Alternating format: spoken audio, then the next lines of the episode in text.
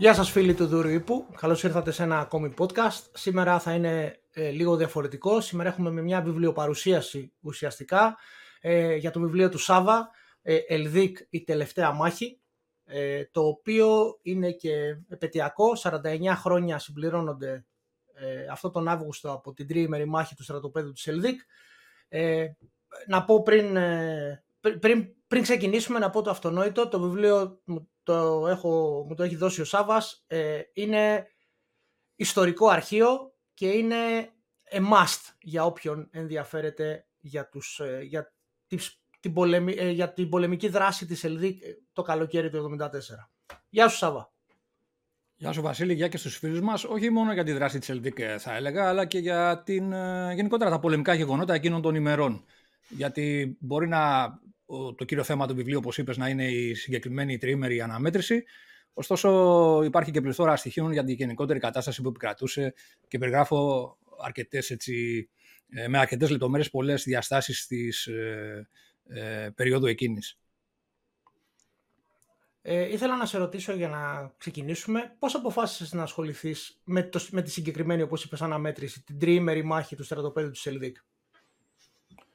Ε, ναι, η αλήθεια είναι ότι προβληματιζόμουν πριν από ε, ε, μερικά χρόνια όταν ήταν να ξεκινήσω μια προσπάθεια ποιο θέμα θα επιλέξω. Τελικά επέλεξα τη συγκεκριμένη ε, μάχη, τη συγκεκριμένη, το συγκεκριμένο πολεμικό επεισόδιο από τα γεγονότα του 1974 επειδή κατά βάση υπήρχαν κάποια βιβλία που είχαν εκδοθεί και αρκετές έτσι, μαρτυρίες έχουν δοθεί για, αυτή την, για αυτόν τον αγώνα Ωστόσο, με τη δική μου κρίση σαν αγνώστης, απλώς, ε, μου έμεναν πολλά κενά από αυτές τις ε, περιγραφές που υπήρχαν ε, και τα λοιπά και με, τη δική μου, με τις δικές μου το περιορισμένο ε, φάσμα γνώσεων το δικό μου έβλεπα ότι μπορούσα να διευκρινίσω κάποια πράγματα, είχα δυνατότητα να ψάξω κάποιες πτυχές περισσότερο, να τις αναλύσω, να τις αποδώσω καλύτερα και γι' αυτό το λόγο αποφάσισα να, να, υπάρχει μια πιο... να προσφέρω μια πιο ολοκληρωμένη εικόνα στον αναγνώστη για τη συγκεκριμένη μάχη, η οποία ακριβώς επειδή ήταν και τριήμερη σε συγκεκριμένο χώρο,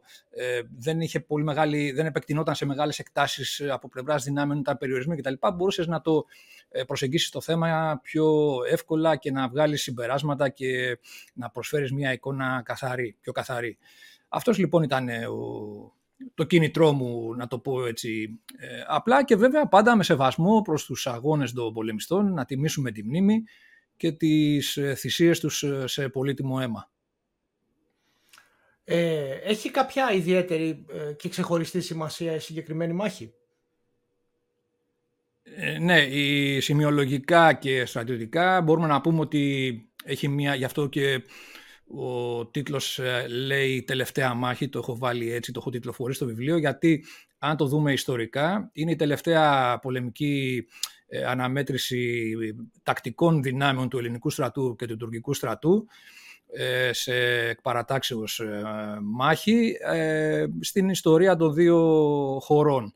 Και από αυτή την έννοια μπορούμε νομίζω να εστιάσουμε περισσότερο, να προσέξουμε κάποια πράγματα περισσότερο για τα στοιχεία που αναδεικνύονται από αυτή την ε, αναμέτρηση, η οποία ήταν μεταξύ δύο ε, τακτικών στρατών. Δηλαδή δεν, μιλούς, δεν μιλάμε εδώ πέρα για μια επίθεση, για παράδειγμα, από ατάκτους, από παραστρατιωτικά σώματα, από τη μία ή την άλλη πλευρά.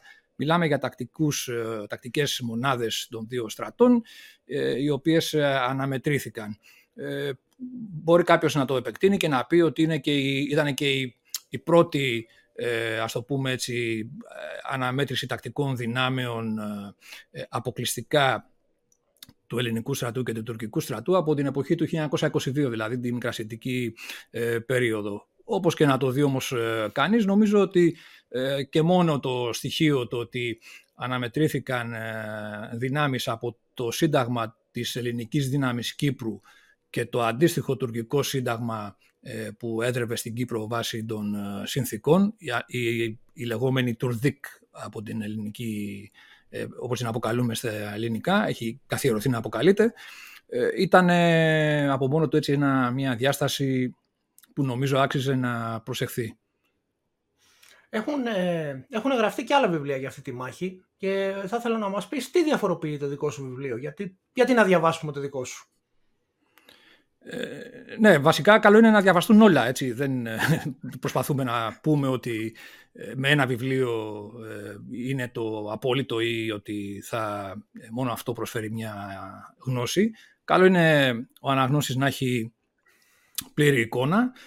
ωστόσο, επειδή το δικό μου το βιβλίο έρχεται τελευταίο στη σειρά αυτών που έχουν γραφτεί, αυτό που προσπάθησα να κάνω είναι, όπως είπα, να δώσω μια πιο να επιχειρήσω να δώσω μια πιο ολοκληρωμένη εικόνα των ε, ε πραγμάτων. Ε, δηλαδή, ε, το βασικό στοιχείο που με προβλημάτισε όσον αφορά τις προηγούμενες εργασίες είναι ότι σαν απλός αναγνώστης δεν έβλεπα ιδιαίτερο βάθος στην ανάλυση. Δηλαδή, έπιαναν πολύ απομονωμένα τη συγκεκριμένη μάχη. Δεν δίνονταν συνολική εικόνα για το, τις υπόλοιπες δυνάμεις των δύο αντιπάλων, πώς εξελισσόταν η κατάσταση επισιακά και τακτικά στα υπόλοιπα μέτωπα του, της Κύπρου, γιατί δεν γίνονταν μόνο εκεί ε, μάχη, στην περιοχή Λευκοσίας, δυτικά της Λευκοσίας, όπου βρισκόταν το στρατόπεδο της Ελδίκ, αλλά γινόντουσαν επιχειρήσεις ταυτόχρονα σε αρκετά μέρη με διαφορετικές διακυμάνσεις. Ε, υπήρχαν φάσεις στην ε, ε δεύτερη ε, επιθετική προσπάθεια των Τούρκων που έμεινε γνωστή ως Ατήλας 2 να αποκαλείται από εμάς. Ε, προσπάθησα λοιπόν αυτές τις ελλείψεις που είχα εντοπίσει και μου δημιουργούσαν και εμένα απορίες, θεωρούσα ότι ήταν φυσιολογικές απορίες του κάθε αναγνώστη, ότι θα έπρεπε να τις ε, ε, φωτίσω περισσότερο. Ένα χαρακτηριστικό παράδειγμα. Δεν, υπήρχαν, ε, δεν υπάρχει καμία αποτύπωση όταν αναφέρεσαι σε μια πολεμική μάχη, ε, θέλεις να δεις πώς ήταν η παράταξη των δύο δυνάμεων, πώς ήταν, τι δυνάμεις είχε ο ένας, τι δυνάμεις είχε ο άλλος, για να μπορέσεις να κάνεις καλύτερα συγκρίσεις. Δηλαδή, δεν μπορείς να λες μόνο ότι ο, η μία πλευρά είχε τόσους άνδρες, η άλλη ε, τόσους και με μια τέτοια απλουστευτική ε, εικόνα να πεις ότι έχει καλυφθεί η, από τακτικής απόψεως μια αναμέτρηση. Υπάρχουν παράγοντες όπως το έδαφος, υπάρχει αναλογία δυνάμεων που είπαμε, υπάρχουν τα στοιχεία των ε, ελιγμών, ε, των επιθετικών ελιγμών, των αμυντικών ελιγμών που γίνονται από την κάθε πλευρά. Αυτά όλα λοιπόν εγώ είχα απορίες γιατί απουσίαζαν από τα προηγούμενα ε, που είχα διαβάσει και προσπάθησα να τα προσεγγίσω πιο μεθοδικά και με πιο στρατιωτικό τρόπο. Επίσης υπάρχουν να... δυστυχώς... Ναι. Να κάνω μια παρένθεση σαν αναγνώστης εγώ, γιατί ο Σάβας είναι φίλος, αλλά ήμουνα και αναγνώστης του Σάβα πριν γνωριστούμε προσωπικά ότι ε, να ήθελα να δείξω στους φίλους εδώ, ε, να κάνω μια εικόνα. Ο, Χάρ, ο Σάβας έχει ετοιμάσει αυτούς πολύ ωραίους χάρτες, έτσι μια εικόνα, sorry, προσπαθώ να βρω το σωστό κέντρο και να σας δείξω και τον δεύτερο, ο οποίος δίνει,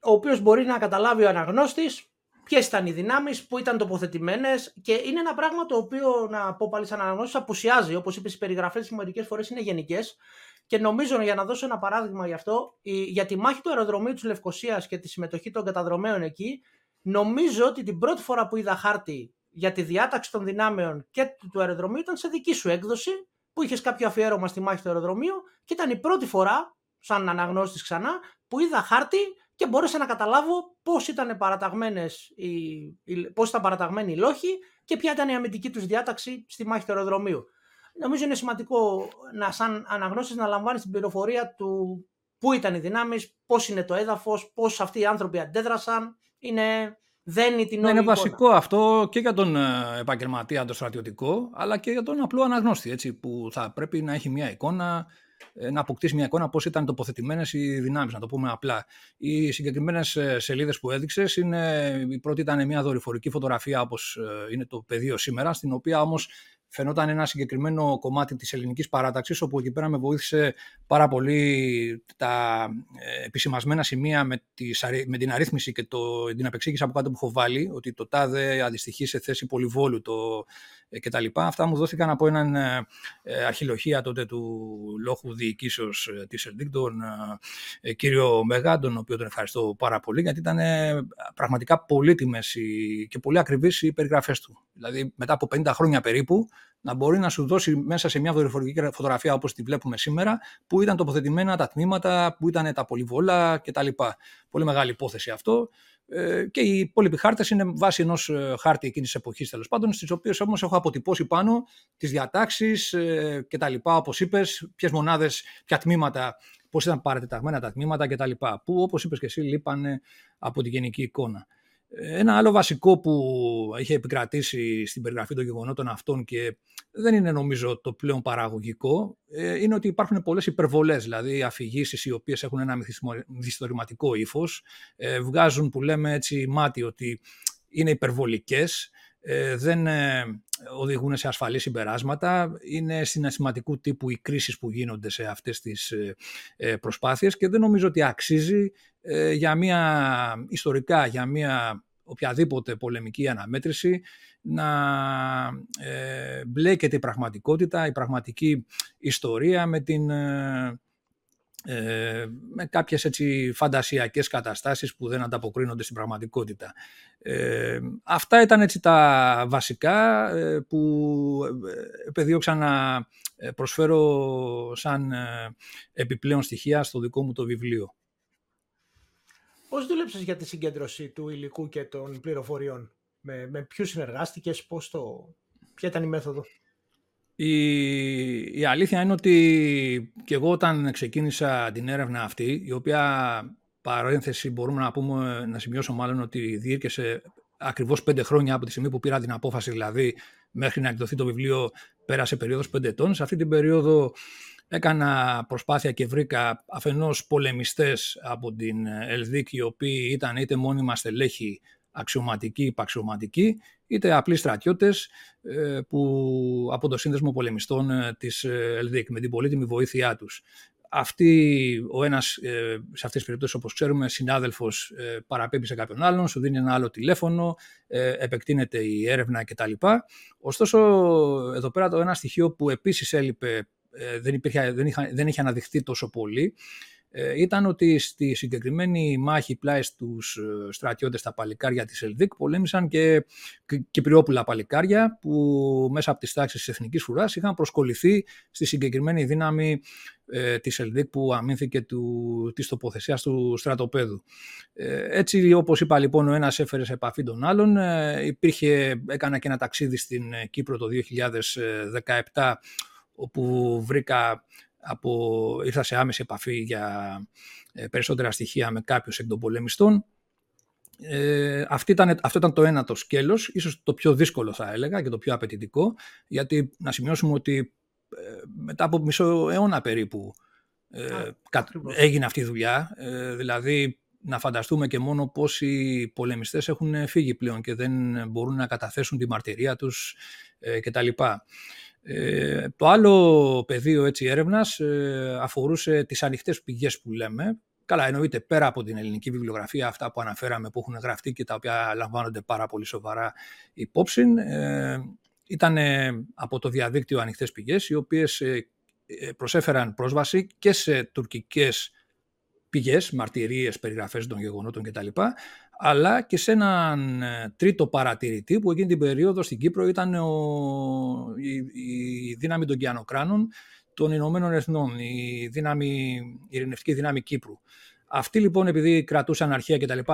Ε, λεπτομερώς ε, καθημερινά προσφέρουν πολύτιμα δεδομένα για την γενικότερη εξέλιξη των ε, πραγμάτων, των καταστάσεων, αλλά μέσα, και στις, και μέσα από αυτές και για την συγκεκριμένη περίπτωση του μάχης του στρατοπέδου της Ελδίκ.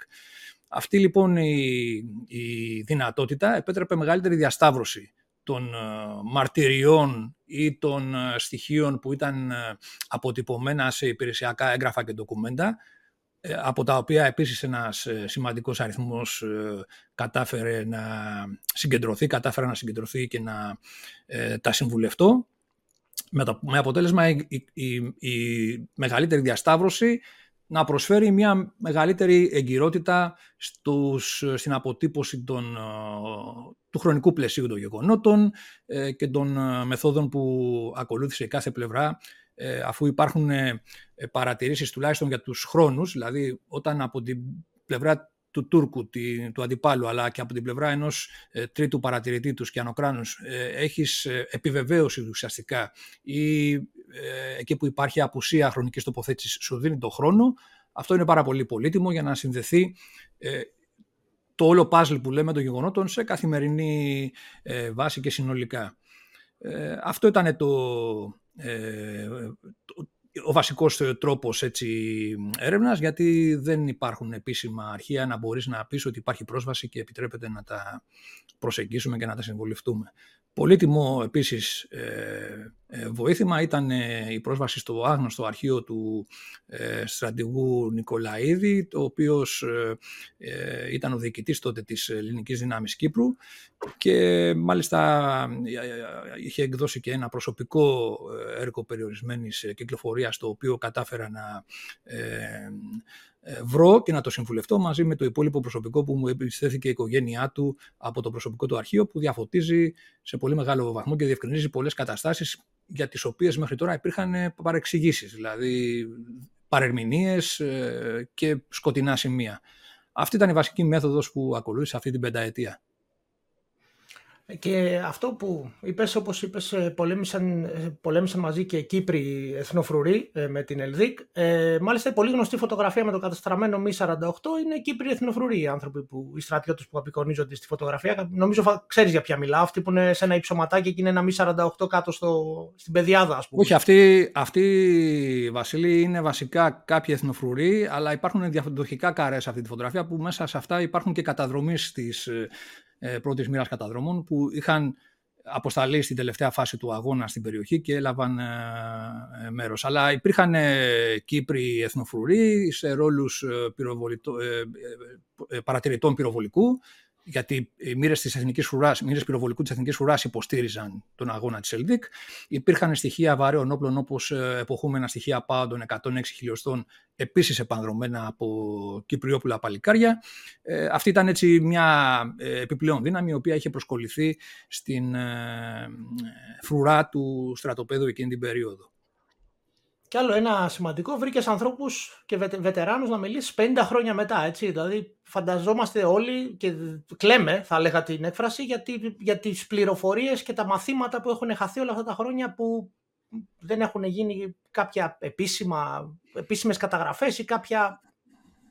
Ναι, γενικά είναι λυπηρό ότι δεν υπάρχει τόσα χρόνια, δεν υπήρξε μια κινητοποίηση πιο νωρίς. Δηλαδή και όχι μόνο με ένα απλό ρεπορτάζ που αξιέπαινε και αυτό βέβαια από έναν δημοσιογράφο να μιλήσει με ένα-δύο στρατιώτες, να πάρει μια συνέντευξη σύντομη, να ε, παρουσιαστεί κάτι σε μια εφημερίδα κτλ. Αλλά θα μπορούσε να έχει γίνει μια πιο οργανωμένη προσπάθεια από στελέχη των ενόπλων δυνάμεων, από στράτους ε, κτλ. Να πιάσουν συναδέλφους τους, να πιάσουν πολεμιστές και να τα, τα αντιμετωπίσουν, να τα, ε, πώς το πω, τα προσεγγίσουν τα πράγματα ακόμα πιο επαγγελματικά.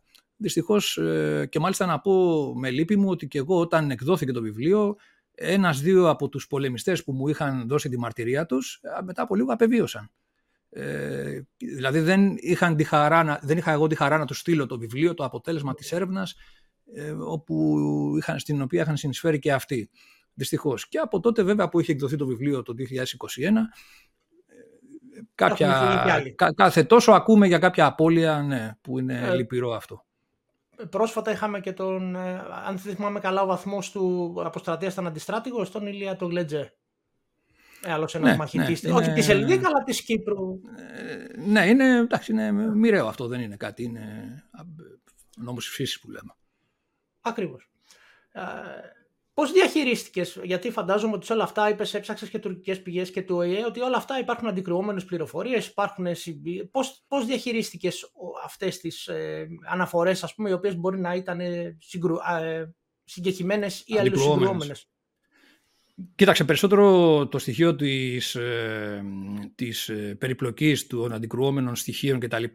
είναι στις ελληνικές ε, πηγές που προσεγγίζεις. Δηλαδή, είτε ε, έχεις έναν ε, ε, πολεμιστή ο οποίος σου περιγράφει τα γεγονότα με κάποια στοιχεία, αλλά αποτυπωμένα σε κάποια υπηρεσιακή αναφορά, ένα ημερολόγιο μονάδος εκεί πέρα, βλέπεις αποκλήσεις. Ωστόσο, πρέπει να πω ότι, ειλικρινά το λέω αυτό, μιλώντας με τους ανθρώπους οι οποίοι με εμπιστεύτηκαν και κάναμε αυτή την, είχαμε αυτή τη συνεργασία, δεν μπορώ να πω ότι αντιμετώπισα ξέρεις, φαινόμενα υπερβολών, να σου λέει κάποια πράγματα τα οποία δεν στέκουν ε, και να τα αμφισβητήσει από την πρώτη στιγμή σαν εντελώς αβάσιμα κτλ. Δεν μπορώ να πω. Νομίζω ότι ε, ανταποκρίθηκαν με υψηλό αίσθημα ευθύνης. Είχαν καταλάβει ότι αυτό που ε, προσφέρουν είναι για πολύ σοβαρό σκοπό και δεν νομίζω ότι υπήρχαν φαινόμενα έτσι απόκληση από αυτή την κατάσταση. Απλώς υπάρχουν μεγάλες,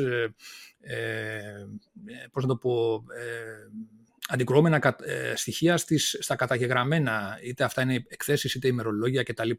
Και εδώ πέρα μιλώντας με αξιωματικούς ε, της εποχής εκείνης, όχι μόνο από τη συγκεκριμένη ενότητα της μάχης της ΕΛΔΙΚ, αλλά γενικότερα για τον Κυπριακό, δυστυχώς ε, είναι δεδομένο ότι πολλές από αυτές τις υπηρεσιακές εκθέσεις και ημερολόγια έχουν ε, αλλοιωθεί με άνωθεν εντολή για λόγους προφυλάξεως της υπολήψεως κάποιων ε, ανθρώπων, ε, για λόγους γοήτρου, να μην τρωθεί το κύρος κάποιας μονάδας ή ενός όπλου ε, κτλ. Επίσης άλλα στοιχεία έχουν αποκρυφτεί, ε, βλέπεις έναν και σου λέει ήμουν παρόν εκεί, καταλαβαίνεις ότι αυτό το πράγμα που σου λέει ισχύει γιατί στο δένει καλά στην αφήγησή του κτλ. Το οποίο όμως αποκρύπτεται. Αλλά από την άλλη υπάρχουν και καταγεγραμμένες έτσι, ε, έχει, έχει επιχειρηθεί έγινε μια προσπάθεια μετά τα γεγονότα, τα λυπηρά, τη λυπηρή κατάληξη που είχαν αυτά τα γεγονότα τα πολεμικά, να μην, ε, πώς θα το πούμε έτσι, εκτεθούν οι ένοπλες δυνάμεις, ε, τα ελληνικά όπλα, όσον αφορά την απόδοσή τους σε κάποια σημεία. Οπότε βλέπεις ότι υπάρχουν πολύ γενικές περιγραφές, ότι η τάδε μονάδα υποστήριξε, ότι η τάδε μονάδα έκανε εκείνο κτλ. Αλλά χωρίς λεπτομερή καταγραφή του τι ακριβώς, το ποια ώρες, ε, ποιο χρονικό πλαίσιο μιλάμε κτλ. Είναι λίγο ασάφεια ας πούμε, σε αυτές τις ε, περιγραφές με προφανή σκοπό, όπως είπαμε, να ε, μην ε, υπάρξει, πώς θα το πω έτσι, ε, κάποια, να προφυλαχτούν όσον αφορά τα, όσο το δυνατό περισσότερο τα προσχήματα και το κύρος κάποιων μονάδων. Ε, πάντως αυτό που αρχίζουν να ξεκαθαρίζεις από την πρώτη στιγμή για παράδειγμα και το βλέπεις μπροστά σου ότι υπάρχει εκεί μια ε, απόκρυψη ας πούμε των, της κατάστασης είναι ότι ε, η συγκεκριμένη φρουρά του στρατοπέδου, το οποίο, η οποία αποτελεί το, από τρεις, μια τριλογία ουσιαστικά, ε, που αποτελούσε ένα συγκρότημα, είχε κάποια υπαγωγή, δηλαδή είχε τεθεί υπό τη διοίκηση κάποιου. Αυτό ενώ ε, οι περιγραφές ήταν αόριστες γενικά και ε, απεδίδωτο ευθύνη στον διοικητή της ΕΛΔΙΚ, δηλαδή στο σύνταγμα, στον διοικητή του συντάγματος ΕΛΔΙΚ, ε, είναι ε, με μια πολύ ας το πούμε έτσι ε, εύκολη έρευνα βρίσκεις ότι το συγκεκριμένο συγκρότημα της ΕΛΔΕΚ είχε απομονωθεί, να το πούμε απλά, από την, ναι. είχε αποσπαστεί από τη διοίκηση της ΕΛΔΕΚ και είχε τεθεί υποδίοικηση ε, ενός, άλλου, μιας, ενός άλλου προϊσταμένου κλιμακίου. Ε, δεν είναι ασυνήθιστος στον πόλεμο από μία μονάδα, από ένα σχηματισμό να αποσπάται ένα κομμάτι και να δίδεται υποδίοικηση κάποιου άλλου σχηματισμού ώστε να ενισχύσει εκεί την προσπάθεια που κρίνεται πιο χρήσιμο κτλ. Ενώ λοιπόν ε, αυτό το πράγμα ε, στην έρευνα βγαίνει πάρα πολύ εύκολα ότι το συγκεκριμένο συγκρότημα της ΕΛΔΙΚ είχε τηθεί υποδίοικηση της τρίτης ανωτέρας. Αυτό δεν υπάρχει με αποτέλεσμα να δημιουργούνται συγχύσεις όσον αφορά το ποιος ευθύνεται, δεν ευθύνεται για το αν εστάλησαν ενισχύσεις, για το αν υπήρξε αντίδραση, δεν υπήρξε αντίδραση, αν αφέθηκαν τα πράγματα στην ε, μυρολατρικά, ας το πούμε έτσι κτλ. Αυτά τα πράγματα όλα λοιπόν ε, νομίζω ότι έχουν διευκρινιστεί σε πολύ μεγάλο ε, βαθμό και βοηθούν τον αναγνώστη να καταλήξει σε ορθότερα συμπεράσματα. Ε, είπες επίσης ότι δεν εξετάζεις την ε, μάχη ε, απομονωμένα. Θα ήθελες να αναλύσεις ε, τι εννοείς με αυτό; Ε, ναι, όπως είπαμε, η μάχη συγκεκριμένη έλαβε χώρα στο πλαίσιο των επιχειρήσεων του δευτέρου γύρου στην Κύπρο, όπου οι τουρκικές δυνάμεις ενεργούσαν σε, πολλά, σε, πολλές, σε αρκετές κατευθύνσεις, ε, σε πρώτη φάση προς Ανατολάς με στόχο την Αμόχωστο, εκεί έγινε η μεγαλύτερη προσπάθεια. Παράλληλα υπήρχε παρενόχληση στο κεντρικό τομέα της Λευκοσίας, όπου ε, ήταν το συγκρότημα το ταγμένο στην τοποθεσία του στρατοπέδου της ΕΛΔΥΚ, ε, με αποτέλεσμα να μην μπορείς να πεις ότι ε, έγινε αγώνας μόνο στο συγκεκριμένο, ε, στη συγκεκριμένη τοποθεσία. Άρα λοιπόν εδώ πέρα πρέπει να εξετάσεις τις γενικότερες δυσκολίες με τις οποίες βρέθηκε αντιμέτωπο το Γενικό Επιτελείο Εθνικής Ουράς εκείνη την περίοδο, ε, τι καταστάσεις προσπαθούσε να διαχειριστεί. Ε, νομίζω με μια απλή κουβέντα, αναλύω βέβαια και στο βιβλίο μέσα, ξέρουμε ότι υπήρχε από την πρώτη στιγμή, επικράτησε διάλυση των ε, μονάδων. Ε, οι στρατιώτες ε, σε πολύ μεγάλο βαθμό έφευγαν ατάκτος, κάποιοι πετούσαν και τα όπλα τους κτλ. Με αποτέλεσμα να μην μπορούν να συγκροτηθεί μια ο, οι μονάδες της Εθνικής Ουράς να μην μπορούν να ενεργήσουν τακτικά, συγκροτημένα, βάσει των όποιων διαταγών είχαν κτλ. Αυτό λοιπόν σημαίνει ότι στο στρατόπεδο, στην τοποθεσία του στρατοπέδου της ΕΛΔΙΚ δεν ήταν ε, απόλυτα συγκεντρωμένο μόνο εκεί εστιασμένο το ενδιαφέρον του, της ε, ηγεσίας, γιατί ε, το στρατόπεδο αυτό ε, είχε μια φρουρά η οποία ήταν ε, υπολογίσιμης δύναμης, ήταν τακτικό τμήμα στρατού, δεν ήταν κάποιοι επίστρατοι, ας το πούμε έτσι, απλά μειωμένης ε, ε, αποδόσεως ή ικανότητος, οπότε εφόσον και η άμυνα από τις πρώτες ώρες της αναμέτρησης ε, άντεχε. Δεν μπορείς να πεις λοιπόν ότι ήταν η πρώτη προτεραιότητα του Γενικού Επιτελείου Εθνικής Φουρά η προσοχή στο συγκεκριμένο στρατόπεδο. Αυτό όσον αφορά το γενικότερο πλαίσιο. Άρα λοιπόν το βιβλίο ε, είναι χωρισμένο σε δύο μεγάλες ενότητες. Η πρώτη ενότητα περιγράφει τα γεγονότα πώς εξελίχθηκαν σε αυτό το τριήμερο όσον αφορά τον αγώνα στην τοποθεσία του στρατοπέδου της Ελδίκ. Αλλά στο δεύτερο μέρος υπάρχει, που είναι και ίσως εκτενέστερο, υπάρχει η ανάλυση ε, της όλης αναμέτρησης ε, που τοποθετούμε λοιπόν τη συγκεκριμένη μάχη μέσα στα γενικότερα γεγονότα, τα πολεμικά γεγονότα των ε, ημερών ε, εκείνων. Δηλαδή πρέπει να καταλάβουμε ποιος ήταν ο ρόλος του πυροβολικού για παράδειγμα που είχε αναλάβει να υποστηρίξει την προσπάθεια. Υπάρχουν άδικες κατηγορίες ότι το πυροβολικό σταμάτησε να υποστηρίζει και γι' αυτό το λόγο έγινε η σύμπτυξη των αμυνωμένων από το στρατόπεδο είναι, αποδεικνύει ότι είναι άδικη η κατηγορία αυτή και κατά κάποιο τρόπο αποκαθιστώ την τιμή του όπλου του πυροβολικού όσον αφορά το συγκεκριμένο σημείο που έχει υπερπροβληθεί ε, γενικότερα για να δικαιολογήσει την ε, εξέλιξη και την κατάληξη της ε, συγκεκριμένης μάχης. Ε, αναδεικνύω στο δεύτερο μέρος της ανάλυσης πτυχές όπως ενδεικτικά ανθρωπιστικής φύσης όπως το θέμα των αγνοωμένων. Δηλαδή σε μια μάχη σε πολύ περιορισμένο ε, μέτωπο, σε πολύ περιορισμένη κλίμακα. Είχαμε κάποιες απώλειες που είναι να απορεί κανείς πως μεταξύ αυτών των απολειών ε, υπήρχαν αγνοούμενοι. Δηλαδή δεν, ε, δεν μπορεί να, να, καταλάβει εύκολα κανείς. Δεν μιλάμε τώρα για ένα ευρύ μέτωπο όπως για παράδειγμα τις ζούγκλες στο Βιετνάμ, όπου τώρα την αναμέτρηση στις ε, αχανείς εκτάσεις Ουκρανίας χιλιάδων ε, στρατιωτών κτλ. Ναι, μιλάμε για συγκεκριμένα μετρήσιμα μεγέθη σε ένα πολύ περιορισμένο χώρο που είναι να μπορεί κανείς πώς ε, καταλήξαμε να έχουμε αγνοωμένου. Και αυτό, το, όπως εξηγώ, ένα απλό, με απλό τρόπο, δεν έχει αναδειχθεί μέχρι τώρα, είναι ότι επειδή οι στρατιώτες εκείνη, εκείνη την εποχή, ο ελληνικός στρατός δεν εφοδίαζε τους στρατιώτες με, τη μεταλλική, με τη μεταλλικού τύπου ταυτότητα που ξέρουμε που μας χορηγήθηκε εμάς στη θητεία μας, το αποτέλεσμα ήταν ότι ε, τα πτώματα που ανεβρέθησαν, που συγκεντρώθηκαν και τα λοιπά και παρέλαβαν ε, οι αξιωματικοί της ΕΛΔΙΚ να μην μπορούν να αναγνωριστούν λόγω αλλοιώσεως ε, των χαρακτηριστικών ε, μιλάμε για μεγάλες θερμοκρασίες, υψηλές θερμοκρασίες εκείνη την περίοδο κτλ.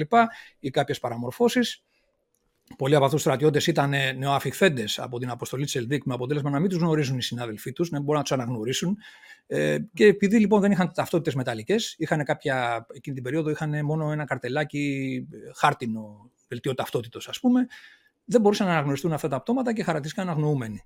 Και τώρα μετά από πολλά χρόνια γίνονται προσπάθειες διασταυρώσεις με έλεγχο DNA και τα λοιπά. Τα ναι. ξέρουμε αυτά, τα ξέρεις ε, και γίνεται αυτή η προσπάθεια. Είναι τραγικό λοιπόν, ε, μιλάμε για μια μεγάλη παράληψη, προκάλεσε αφόρητο πόνο ε, στους συγγενείς όλες αυτές τις δεκαετίες. Ναι. Και το αναδεικνύουμε έτσι και εξηγούμε κάποια πράγματα. Υπάρχουν κάποιες υπερβολικές, όπως έχουμε πει, εκφρα... ε, πώς το πω, ε, περιγραφές ότι δήθεν οι Τούρκοι ε, ε, ασέλγησαν πάνω στα πτώματα των Ελλήνων στρατιωτών, έγιναν αποκεφαλισμοί κτλ. Δείχνω με κάποια στοιχεία και με μαρτυρίες που έλαβα από αυτούς που συμμετείχαν στη μάχη ότι όλα αυτά τα πράγματα είναι δημιουργία καταστάσεων εκείνης της εποχής η οποία αναπαρήθη όλα αυτά τα χρόνια κακώς, άκρητα ε, και προκάλεσε επιπλέον φόρο πόνο αίματος στους συγγενείς των πεσόντων των ε, άνδρων της Ελδίκ ε, χωρίς να υπάρχει πραγματική σκοπιμότητα αξιόλογη. Ε, υπάρχει το ζήτημα, των, η διάσταση του το ερώτημα γιατί δεν ενισχύθηκε εγκυρο, ε, πιο έγκαιρα η δύναμη των αμυνωμένων εκεί. Εξηγώ για ποιο λόγο, τι περιορισμοί υπήρχαν, τι διαθέσιμες δυνάμεις υπήρχαν, τι εφεδρείες είχε το ΓΕΦ, τη δεδομένη στιγμή κάθε φορά στη διάρκεια του ε, αγώνα ή στις ε, κρίσιμες καμπές όπου ε, ζητήθηκαν ενισχύσεις αλλά δεν υπήρχε ανταπόκριση κτλ. Ε, τα βάζουμε δηλαδή, τα εξηγούμε στρατιωτικά και όχι με την απλοϊκή εικόνα που το βλέπει ένας πολίτης που για, τον, για αυτόν μπορεί να φαίνονται όλα υπεραπλουστευτικά, ότι ο διοικητής σηκώνει ένα τηλέφωνο, ζητάει ενίσχυση και έρχεται αμέσως yeah, και τα λοιπά, εγκρίνεται και τα λοιπά. Δεν είναι τόσο απλά τα πράγματα και τα περιγράφουμε έτσι με, τις, με την ε, στρατιωτική έτσι, ε, τον, διάσταση των πραγμάτων.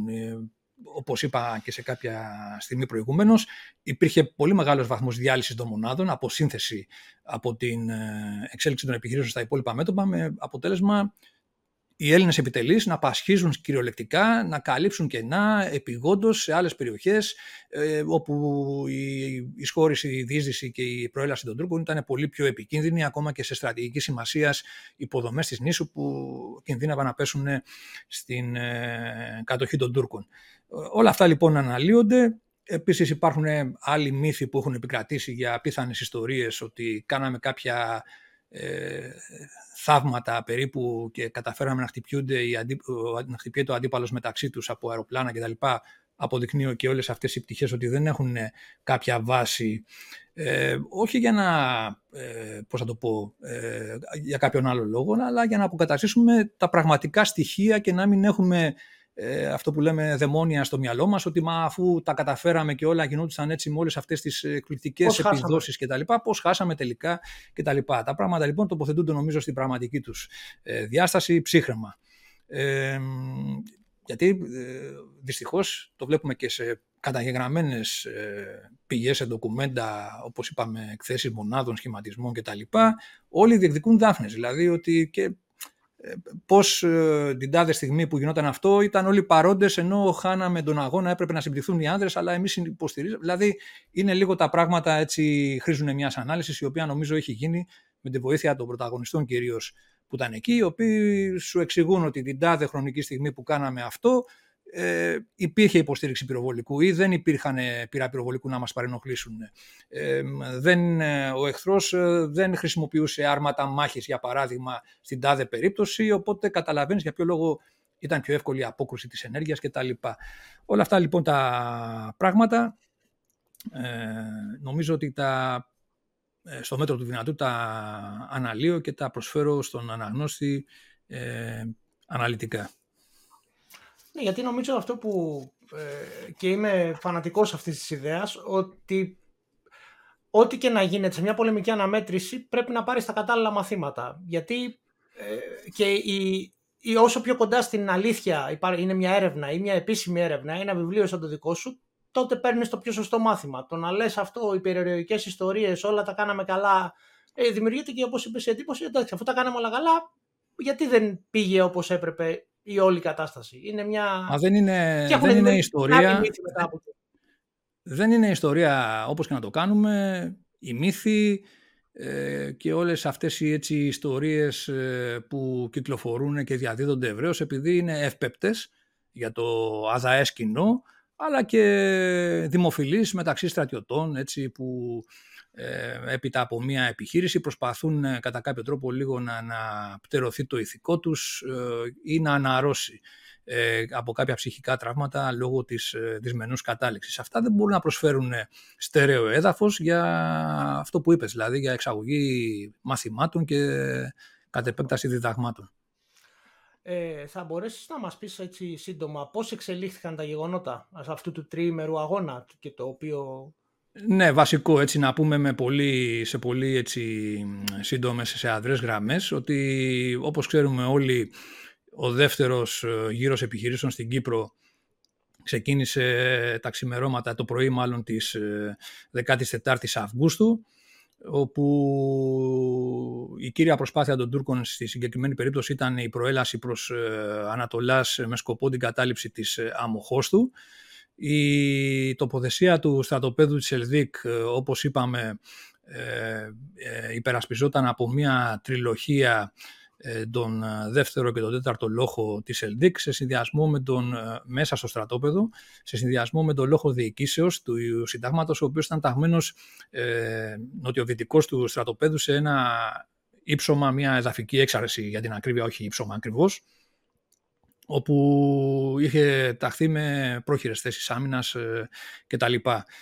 Το απέναντι βρισκόταν το σύνταγμα της ε, ε, δυνάμεων της τουρκικής δύναμης Κύπρου, το οποίο ήταν και αυτό χωρισμένο σε συγκροτήματα και άμεσα ενώπιον του στρατοπέδου της Ελδίκ βρισκόταν ένα συγκρότημα με μια δηλοχία και ανατολικός, συγγνώμη, δυτικός προς την πλευρά του αεροδρομίου ήταν το λεγόμενο συγκρότημα πάλι αεροδρομίου από το δεύτερο τάγμα του 50ου συντάγματος πεζικού, το οποίο είχε τεθεί υπό διοίκηση της ε, Τουρδίκ. Είχε διατεθεί δηλαδή στην ε, διοίκηση της Τουρδίκ για να ενεργήσει στην προκειμένη περίπτωση. Ε, οι προσπάθειες ε, ουσιαστικά όπως περιγράφω μέσα ο επιθετικός ελιγμός των Τούρκων ε, βασιζόταν σε μια ταυτόχρονη υπερκαιρωτική προσπάθεια από τα πλευρά της ελληνικής τοποθεσίας η οποία, αυτή ήταν η κύρια προσπάθεια με μια ε, δευτερεύουσα προσπάθεια κατά μέτωπο στην τοποθεσία του στρατοπέδου. Το πρόβλημα με, τους, με τις ενέργειες των Τούρκων όπως αναλύω ήταν ότι η κάθε προσπάθεια αντί να εκδηλωθούν ταυτόχρονα είχε σοβαρό χρονικό διαχωρισμό μεταξύ τους με αποτέλεσμα να είναι η μία αποσπασματικά από την άλλη και όχι συνδυαστικά για να δημιουργούν τη μέγιστη πίεση στην ελληνική διάταξη και κατά συνέπεια να υπάρχει ε, πιο ε, ταχύ αποτέλεσμα στην διεξαγωγή του αγώνα. Αυτό επέτρεψε, διευκόλυνε την ελληνική άμυνα ε, να αντιμετωπίσει τις ε, τρεις αυτές επιθετικές ενέργειες που εκδηλώθηκαν όπως είπαμε με αρκετή χρονική διαφορά η μία από την άλλη και η, πρώτη μέρα ουσιαστικά κατέληξε σε αποτυχία των τουρκικών προσπαθειών. Η φρουρά της ε, Ελδίκ έδειξε ε, ότι αντέχει και ότι μπορεί να ελέγξει την κατάσταση. Αυτό τη 14η Αυγούστου. Τώρα, την, ε, εδώ πέρα ένα πολύ σημαντικό γεγονός, να σημειώσουμε, μην το παραλείψουμε, ότι η τουρκική δύναμη που βρισκόταν απέναντι από την ελληνική δύναμη ε, ήταν ενισχυμένη και με έναν ουλαμό αρμάτων. Δηλαδή υπήρχε και το στοιχείο του, του θώρακα, του, το όπλο των δεθωρακισμένων, το οποίο ενίσχυε πολύ σοβαρά, όπως μπορούμε να καταλάβουμε, την επιθετική αιχμή. Αλλά στην ε, πρώτη μέρα του αγώνα δεν χρησιμοποιήθηκαν τα άρματα να ελιχθούν. Δηλαδή παρέμειναν απλώς σε μία απόσταση η οποία επέτρεπε σε αυτά τα άρματα με το πυροβόλο τους, τα πολυβόλα τους να παράσουν κάποια πειρά υποστηρίξεως. Γιατί εδώ πέρα υπάρχει πάλι μία παρεξήγηση από σε άλλες πηγές ε, οι περιγραφές είναι πάρα πολύ γενικές ότι οι Τούρκοι γενικώς ερχόντουσαν κατά κύματα, τα άρματα τα αποκρούαμε ε, κτλ. Ε, οπότε επειδή είπαμε ότι όμως ε, πρόκειται για μια τακτική δυναμική όχι για τάκτους ή κάποιες άλλες μονάδες πρέπει δείχνουμε μέσα από το βιβλίο ότι όλες αυτές οι ενέργειες ήταν βάσει των τακτικών ε, μεθόδων που χρησιμοποιούν οι στρατοί για να επιτεθούν, να αντεπιτεθούν, να αμυνθούν κτλ. Δεν ήταν κάτι, ε, πώς θα το πούμε, αφηρημένο. δεν ήταν γερούσι. Ναι, να το πούμε έτσι πιο ε, απλά. Ε, αυτό λοιπόν για να βοηθήσουμε να καταλάβει ο αναγνώστης πώς ε, είναι δυνατόν μια μικρή δύναμη η οποία όπως αναλύω και μέσα στο βιβλίο δεν διέθετε κάποια ιδιαίτερη ε, αντιαρματική ικανότητα από πλευράς πρικοδοτήσεως με βαρέα αντιαρματικά όπλα. Ε, Πώς είναι δυνατόν να δέχεται κατά κύματα επιθέσεις και με άρματα κτλ. και να τα αποκρούει, με την υποστήριξη βέβαια του πυροβολικού κτλ. Λοιπόν, δείχνουμε πώς ήταν τα πραγματικά δεδομένα ε, και αυτό, όπως είπαμε, μέσα από διασταύρωση, έτσι, όχι από. Ε, πώς θα το πω, και από ελληνικές μαρτυρίες που το δείχνουν αυτό το πράγμα, αλλά για κάποιο λόγο ίσως δεν έχουν ανεβρεθεί ή έχουν αποκρυφτεί για λόγους σκοπιμότητας. Αυτή ήταν η πρώτη μέρα. Η 15η Αυγούστου ήταν σχετικά ήσυχη. Για ποιο λόγο, γιατί απέτυχε όπως είπαμε η προσπάθεια της ε, Τουρδίκ την προηγούμενη μέρα και δημιουργήθηκε μια αναστάτωση ε, στο στρατόπεδο το τουρκικό. Με ποια έννοια; Εκεί πέρα υπήρξαν παράπονα γιατί όπως είπαμε το δεύτερο τάγμα του Πεντηκοστού Συντάγματος που ενεργούσε από δυσμάς ε, υπέστη σοβαρές απώλειες επειδή εκτέθηκε σε ένα παιδινό χώρο που διατάθηκε να ενεργήσει κτλ. από τα πυρά του πυροβολικού που υποστήριζαν την ΕΛΔΙΚ. Αυτό δημιούργησε μια τη διαμαρτυρία του διοικητή του 50ου Συντάγματος προς τα προϊστάμενα κλιμάκια, ε, ο οποίος παραπονέθηκε ότι ο διοικητής της ε, Τουρδίκ πήρε το δικό μου τάγμα, του ανέθεσε την πιο επικίνδυνη, ας το πούμε έτσι, αποστολή, ενώ αυτό είναι αντιδιοντολογικό, δηλαδή ότι γενικός κανόνας είναι. Ε, κανόνας βέβαια, ο οποίος πάντα έχει τις εξαιρέσεις του, θα μου πεις, ε, ότι μία μονάδα δεν χρησιμοποιεί το προσκολλημένο τμήμα για την πιο δύσκολη, ας το πούμε έτσι, αποστολή. Βέβαια, εγώ εξηγώ μέσα στο βιβλίο ότι δεν υπήρχε σκοπιμότητα από την πλευρά του διοικητή της Τουρδίκ να ε, αναθέσει την πιο επικίνδυνη εντός ή εκτός εισαγωγικών ε, αποστολή στη συγκεκριμένη μονάδα, γιατί υπήρχαν λόγοι που δικαιολογούσαν αυτές τις, ε, αυτή την επιλογή. Ωστόσο, υπήρξε μια αναστάτωση. Αυτό οδήγησε σε αδρανοποίηση της ε, τουρκικής πλευράς στη συγκεκριμένη περίπτωση όλη τη διάρκεια της 15ης Αυγούστου.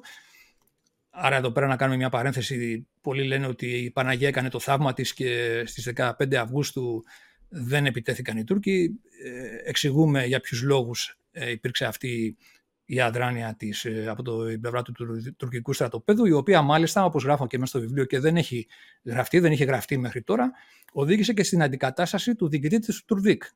Πολύ σημαντικό αυτό. Δηλαδή δείχνει πόσο μεγάλη επίδραση είχε η αναστάτωση που προκλήθηκε από αυτό το γεγονός της... Να σε ρωτήσω κάτι. Έτσι, ναι. επειδή μια απορία τώρα.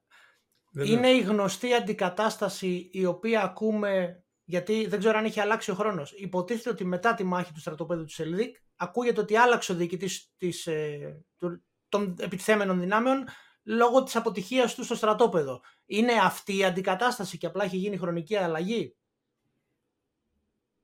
Ναι, αυτή είναι η αντικατάσταση, αλλά μέχρι τώρα δεν, είχε, ε, δεν, ε, δεν υπήρχε στις πηγές ότι έχει γίνει αυτό το πράγμα. Δηλαδή, ε, εγώ το βρήκα από τις τουρκικές πηγές που χρησιμοποίησα και ήταν προσβάσιμες. Αλλά μέχρι τώρα αυτό το πράγμα δεν υπήρχε στην ελληνική βιβλιογραφία. Γιατί σε εμάς έχει περάσει έγινε ο αντικατάσταση. Ο, ο γνωστός μύθος ότι έγιναν, είχαν δεκάδες χιλιάδες απώλειες προφανώς στην προσπάθειά τους κατάληψη της στο στρατοπέδο και εξαιτίας αυτού αντικαταστάθηκε ο, δια, ο διοικητής μετά το πέρας του τριημέρου και όχι στις 15. Οπότε είναι και ένας ε, μύθος που. Όχι, όχι, όχι. Ε, είναι απλά τα πράγματα. Εντάξει, είπαμε ότι είναι σύνηθες να υπάρχουν αυτές οι υπερβολές. Ε, δηλαδή να ακούμε ότι ε, μια μονάδα ή μια μοίρα πυροβολικού άνοιξε πυρ σε μια συγκεκριμένη περίπτωση και είχαν εκατοντάδες νεκρούς οι, οι Τούρκοι ας πούμε και τα λοιπά. Αυτά τα πράγματα δεν στέκουν. Δεν, είναι, είναι, πώς θα το πούμε, εύπεπτες έτσι περιγραφές, οι οποίες όμως απευθύνονται στους αδαείς. Και εγώ μέσα στο βιβλίο αναλύω σε αρκετό, αφιερώνω αρκετό χώρο για να αναλύσω το, τι αποτελέσματα και τι επίδραση μπορούσαν να έχουν τα συγκεκριμένα πυροβόλα με τα οποία ήταν εφοδιασμένες οι μονάδες πυροβολικού της Εθνικής Ουρά εκείνη την περίοδο. Λοιπόν, υπήρχαν τα 25 λίβρα πυροβόλα της περίοδου του Δευτέρου Παγκοσμίου Πολέμου Βρετανικής κατασκευής διαμετρήματος 87,6 χιλιοστών. Δηλαδή με τα σημερινά δεδομένα πάρα πολύ ελαφρύ. Ε, αναλύω μέσα το τι εκρηκτική ύλη έχει μέσα η οβίδα, ε, τι ακτίνες ε, το πω, καλύπτουν κτλ. Τι μπορούν να περιμένεις από πλευράς δραστικότητα εναντίον εκτεθειμένου προσωπικού, εναντίον οχυρώσεων κτλ. Υπήρχαν και τα πυροβόλα τα μεγαλύτερου διαμετρήματος 100 χιλιοστών ε, ρωσικής κατασκευής που επίσης υποστήριξαν τον αγώνα Τσελντίκ βαρύτερα μένα, αλλά και πάλι με σύγκριση με τα σημερινά δεδομένα, ε, ελαφρά βλήματα που μπορεί να είχαν κάποια μεγάλη. Αναλύω και εκεί τις εκρηκτικές ύλες, το, το, την ποσότητα κριτική ύλης της κοβίδα, τη δραστικότητα, όλα αυτά που μπορεί να περιμένεις κανείς. Άρα λοιπόν. Ε, το, και αυτό το γίνεται για να καταλάβει ο κόσμος ότι δεν μπορεί να πεις ότι μία μοίρα πυροβολικού έριξε μισή ώρα, ας πούμε, για παράδειγμα, τα πειράτη σε μια τοποθεσία και αφανίστηκαν ε, εκατοντάδες και χιλιάδες όπως είναι οι προσφυλείς έτσι, ε, ναι, ιδέα. Ε, αφήγηση ναι, ναι, έτσι, που δίνουν πολύ για να εξυψώσουν ίσως την κατάσταση και τα λοιπά. Λοιπόν, ε, και νομίζω δεν υπήρχαν εκατοντάδες μια... απώλειες όπως και να το Μια παρένθεση, το 25 PDR είναι σχεδόν εντάξει, ε, διαμέτρημα, προφανώς μιλάμε για μεγαλύτερο βλήμα και άρα μεγαλύτερη εκλεικτική ύλη, ε, παρότι είναι το ίδιο διαμέτρημα, είναι σαν ένας όλμος και μπορούν, κάποιος ε, μπορεί να διαπιστώσει την αποτελεσματικότητα ναι. τέτοιων βλημάτων ε, από τη στιγμή που υπάρχουν βίντεο από την Ουκρανία, αυτή τη στιγμή έχουμε δεκάδες από αυτά, βλέπεις βολές όλμων που χτυπάνε αρκετά κοντά σε προσωπικό και την γλιτώνουν. Κάποιοι όχι, αλλά τέλος πάντων ε, βλέπεις ότι δεν είναι αυτό που είπες, κάποιο, κάποιο μαγικό βλήμα το οποίο καταστρέφει τα πάντα, ας πούμε. Και ναι, μπορείς ναι. να το δεις. Βέβαια, να πούμε, να πούμε εδώ πέρα ότι το, η δεύτερη ημέρα του αγώνα, 15 Αυγούστου, μπορεί να μην εκδηλώθηκαν τουρκικές επιθετικές ενέργειες, αλλά το πυροβολικό έδρασε υπό την καθοδήγηση των εντολών εκεί των αξιωματικών της Ελδίκ, οι οποίοι αναγνωρίζοντας στόχους στην Πεδιάδα προς Κιόνελη κτλ. Κατά το δοκούν, καλούσαν πυρά και μάλιστα ήταν και πολύ δραστικά όπως ε, ε λένε.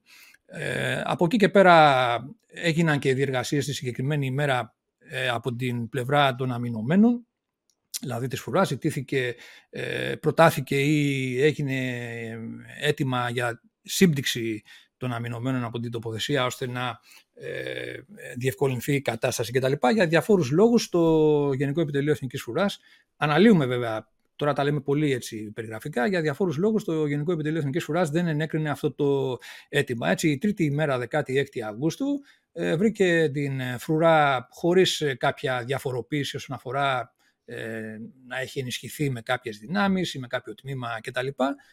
Οι Τούρκοι όμως το μεταξύ, επειδή όπως είπαμε όλη την προηγούμενη ημέρα είχε ε, γίνει μια αναστάτωση και άλλαξε και ο διοικητής, αναθεώρησαν την μέθοδό τους, τις πρακτικές, δηλαδή ε, να το πούμε έτσι, απορρόφησαν ε, και προσαρμόστηκαν ταχαίως στα συμπεράσματα που είχαν εξάγει και την ε, δεύτερη μέρα επιτέθηκαν.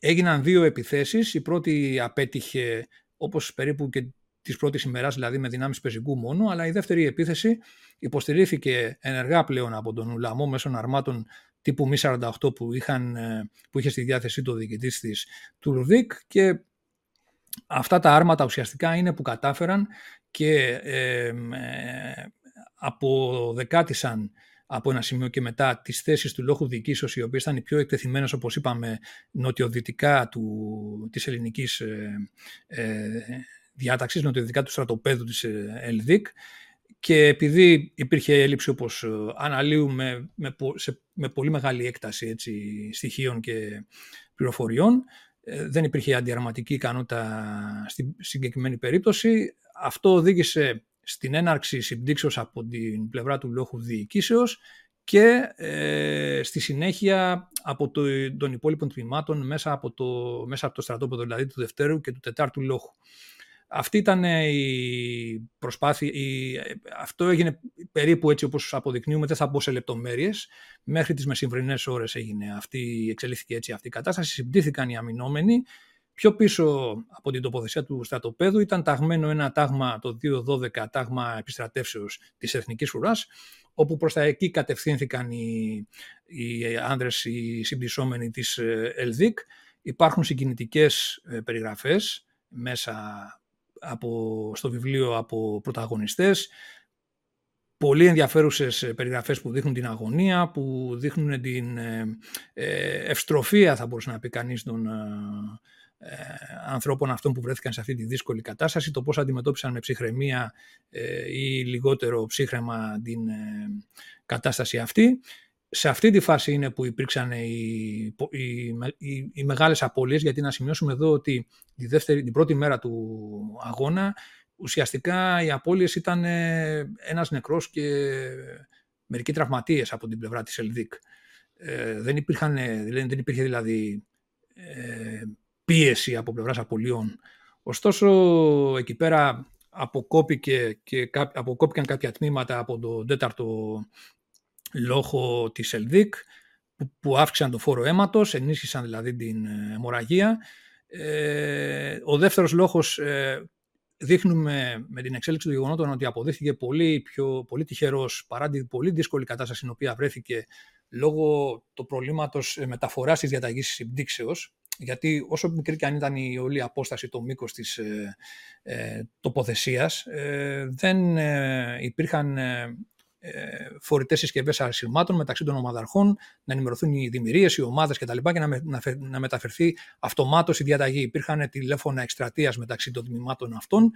Ε, σε κάποιες περιπτώσεις αυτό το, ήταν, αυτή η επικοινωνία ήταν κομμένη λόγω του ότι τα, οι εκρήξεις των ε, οβίδων κτλ. είχαν κόψει το, το, το καλώδιο επικοινωνίας. Ναι. Ε, προσπάθησαν ε, με αγγελιαφόρους να ενημερώσουν τα τμήματα και τα λοιπά οι, ε, οι, οι βαθμοφόροι. Τέλος πάντων, έγινε μια... Πραγματικά νομίζω είναι πολύ συγκινητική η περιγραφή έτσι, των γεγονότων όπως μου την έχουν αποδώσει οι άνθρωποι που συμμετείχαν και τους οποίους κατάφεραν να βρω και να με βοηθήσουν. Και έτσι μετά την ε, σύμπτυξη που πλέον ε, ο εχθρός ε, εγκαθίσταται, σταθεροποιείται πάνω στα, στην τοποθεσία που έχει καταλάβει, πιο αργά το, τις απογευματινές ώρες, εκδηλώνει μια απόπειρα, περιορισμένης όμως ισχύως, αναφέρουμε τι δυνάμεις περίπου ενέργησαν, προς την κατεύθυνση του κυκλικού κόμβου που οδηγούσε προς το αεροδρόμιο του κυκλικού κόμβου Κολοκασίδη όπως λέγεται με σκοπό να τον καταλάβουν και από εκεί και πέρα να απομονώσουν περισσότερο την τοποθεσία του αεροδρομίου που ήταν ε, δυτικότερα. Εκεί πέρα πλέον υπάρχει μια επέμβαση από ένα τμήμα καταδρομών που έχει διαταχθεί να ενισχύσει την ε, γραμμή άμυνας. Επεμβαίνουν οι καταδρομείς, ε, με... ο εχθρός δεν δείχνει να επιμένει, συμπτύσσεται και εκεί πέρα τελειώνει όλη η προσπάθεια. Στις 6 ώρα το απόγευμα έχει οριστεί ούτως ή άλλως να γίνει συμφωνία κατάπαυσης του πυρός και τελειώνει σε αυτό το χρονικό σημείο ο αγώνας. Εκεί υπάρχουν πάλι προσπάθειες αγωνιώδεις, δείχνω ε, τις προσπάθειες των ε, διοικούντων να αποκαταστήσουν δεύτερη γραμμή άμυνας πίσω από την προηγούμενη που έχει σπάσει στη τοποθεσία του στρατοπέδου, ε, απώλειες, ε, πολύ μεγάλη, με αυτοθυσία πολλοί επεμβαίνουν ε, στον αγώνα κτλ.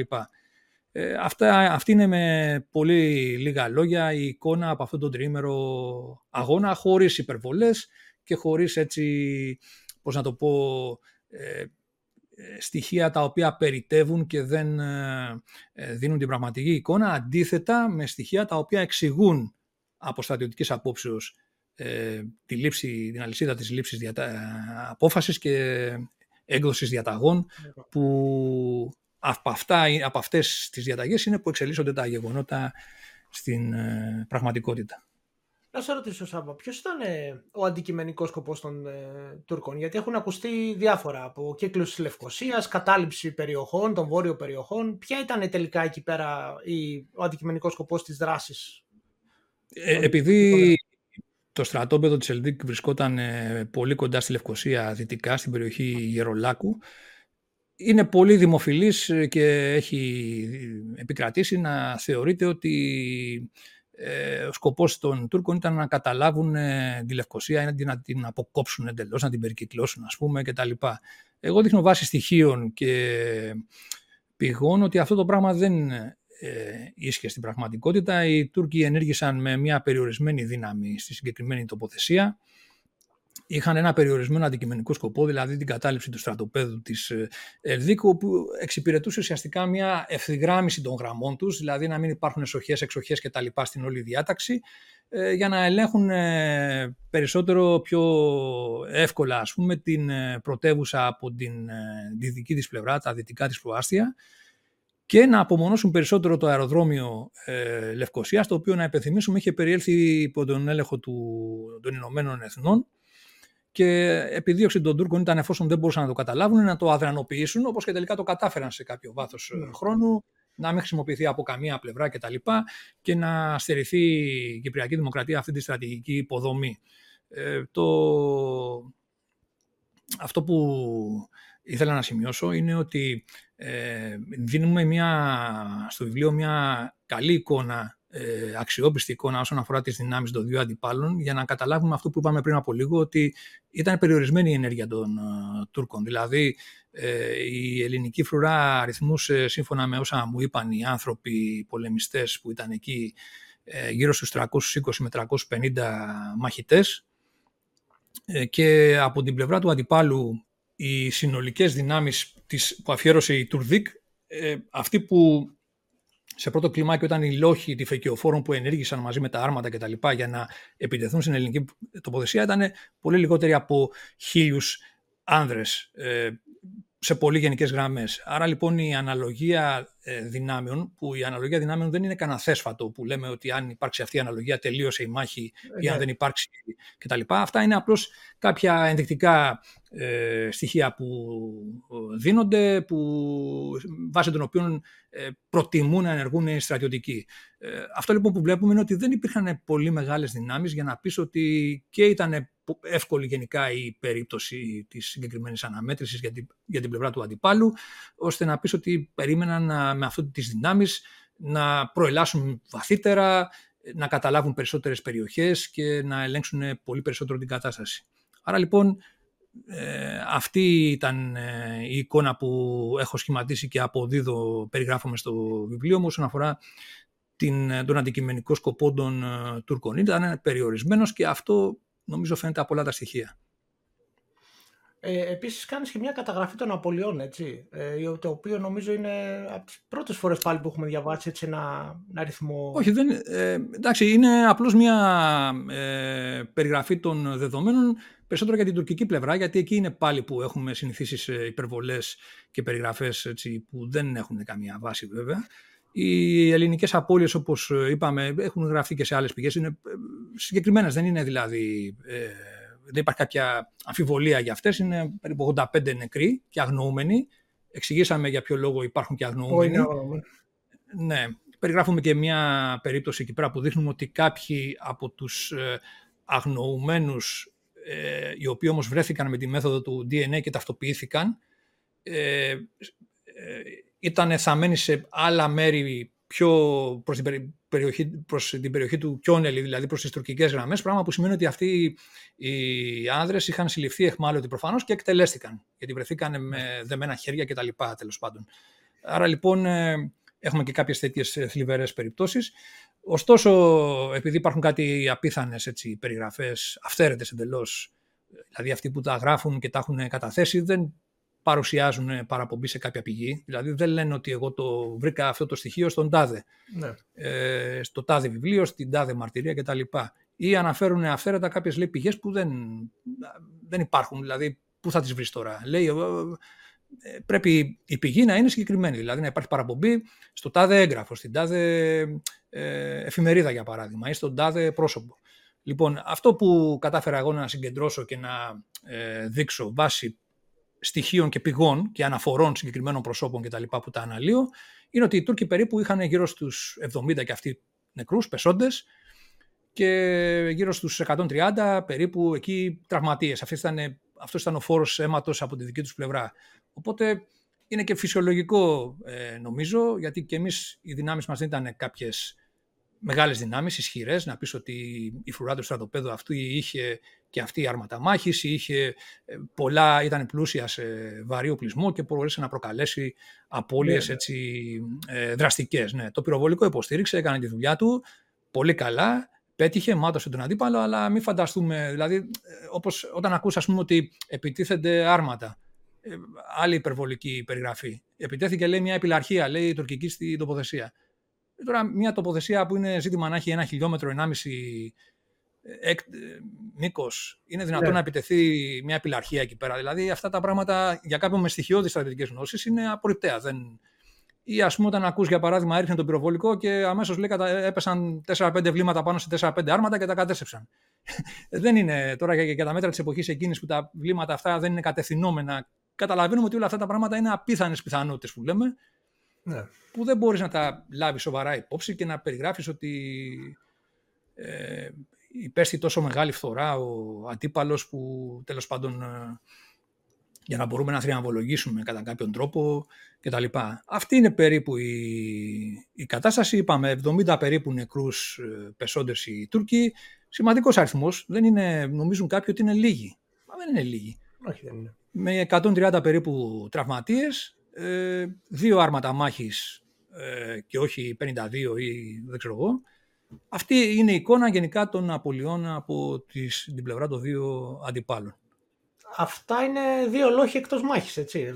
70 νεκροί και 130 τραυματίες. Εντάξει, οι τραυματίες προφανώς ε, κάποιοι είναι πιο βαριά, κάποιοι είναι πιο ελαφριά, αλλά ρεαλιστικά είναι δύο λόγοι εκτός μάχης. Είναι υπάρχει μια, ναι, υπάρχει μια ροπή, Βασίλη, ε, εξηγήσιμη σε πολύ μεγάλο βαθμό, έτσι να διωγγώνουμε τις απώλειες, να μην πιστεύουμε τα επίσημα δεδομένα που θα δώσει ο, η άλλη πλευρά κτλ. Αλλά δεν πρέπει να παραλείπουμε, να, δεν μπορεί να παραβλέπουμε ότι και ο άλλος ο στρατός απέναντι είναι οργανωμένος ε, τακτικός στρατός όπως και εμείς.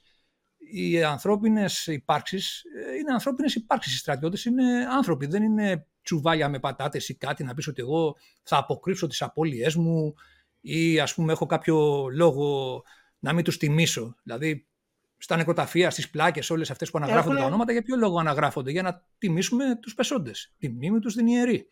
Λοιπόν, δεν μπορείς να πεις ότι εμείς σεβόμαστε περισσότερο τους πεσόντες μας, ενώ ο αντίπαλος δεν τους σέβεται και τους αποκρύπτει και τους έχει παρατημένους κάπου, ας πούμε, ε, ε, και αποκρύπτει λοιπόν τα στοιχεία. Τα στοιχεία είναι ε, συγκεκριμένα νομίζω και αποδεικνύω και εγώ ότι επί του συνόλου των απολειών που είχαν οι Τούρκοι στη συγκεκριμένη εισβολή στην επιχείρηση στην Κύπρο, επί του συνόλου των απολειών, ο φόρος αίματος των 70 νεκρών μόνο σε αυτή την τριήμερη μάχη στην Κύπρο, είναι, στην, στο στρατόπεδο της Ελδίκ, είναι περίπου το 10, 12% νομίζω είναι ψηλή, υψηλός φόρος αίματος αναλογικά. Δεν είναι να τον ε, αμεληταίος, να το πούμε έτσι. το, το οποίο τιμάει και τους μαχητές της Ελδίκ, έτσι, γιατί κάποιοι μπορεί να βγουν και να πούνε «Α, ούδε, τα γνωστά παράπονα ότι δεν λέτε ότι ήταν υπεράνθρωποι, οπότε πώς τολμάτε». Μα αυτό ακριβώς σημειώνεις ότι οι ναι. άνθρωποι ναι. πολεμήσανε ε, γενναία και πολεμήσανε καλά, προκαλώντας ένα σημαντικό αριθμό απολειών ε, το οποίο, ο οποίος τους τιμάει περισσότερο όταν τίθεται σε ρεαλιστικά επίπεδα παρά στις γνωστούς μύθους και στις γνωστές ε, ιστορίες που ακούμε χρόνια, ας πούμε. Νομίζω ναι, ότι είναι ναι. πιο τιμητικό. Ναι, ναι. Ναι, δεν είναι νομίζω ούτε να δαιμονοποιούμε, ούτε να υπεραπλουστεύουμε, ε, ούτε να υποτιμούμε κάποιες καταστάσεις και πρέπει να χρησιμοποιούμε και την κοινή λογική για να αξιολογήσουμε κάποιες, ε, κάποια γεγονότα, ιδίως όταν αυτά είναι στρατιωτικά, δηλαδή ε, μέσα από πειθαρχημένα σύνολα που υπακούν σε διαταγές οι οποίες εκδίδονται από μια ολόκληρη αλυσίδα διοικητική από το χαμηλότερο μέχρι το υψηλότερο κλιμάκιο. Αυτά λοιπόν για την ε, εργασία μου αυτή για το βιβλίο ε, για την Ελδίκ Βασίλη. Ήθελα να πω και να, και να κλείσουμε με δύο λόγια για το βιβλίο. Έτσι. Είναι 445 σελίδες εδώ θα βάλω το link κάτω. Υπάρχει, μπορούν να παραγγείλουν οι άνθρωποι online. Έτσι θα βάλουμε το link από κάτω κατευθείαν το οποίο θα... Εντάξει, ένα μήνυμα online τώρα δεν είναι... Ε, το οποίο είναι 445 σελίδες με 30 πρωτότυπους χάρτες, τους δείξαμε στην αρχή, οι οποίοι δίνουν σημαντικές πληροφορίες και ιστορικό αρχείο με φωτογραφίες. Ε, μάλιστα ενδιαφέρον έχει μια φωτογραφία του, τον, ε, του διοικητή τον Κιανόκρανο, που μάλιστα νομίζω εγώ τουλάχιστον προσωπικά είναι η πρώτη φορά που το έχω δει, ίσως έχει βγει και σε άλλες ε, με φωτογραφίες των πρωταγωνιστών, φωτογραφίες των όπλων, ε, πλούσιο υλικό. Ναι.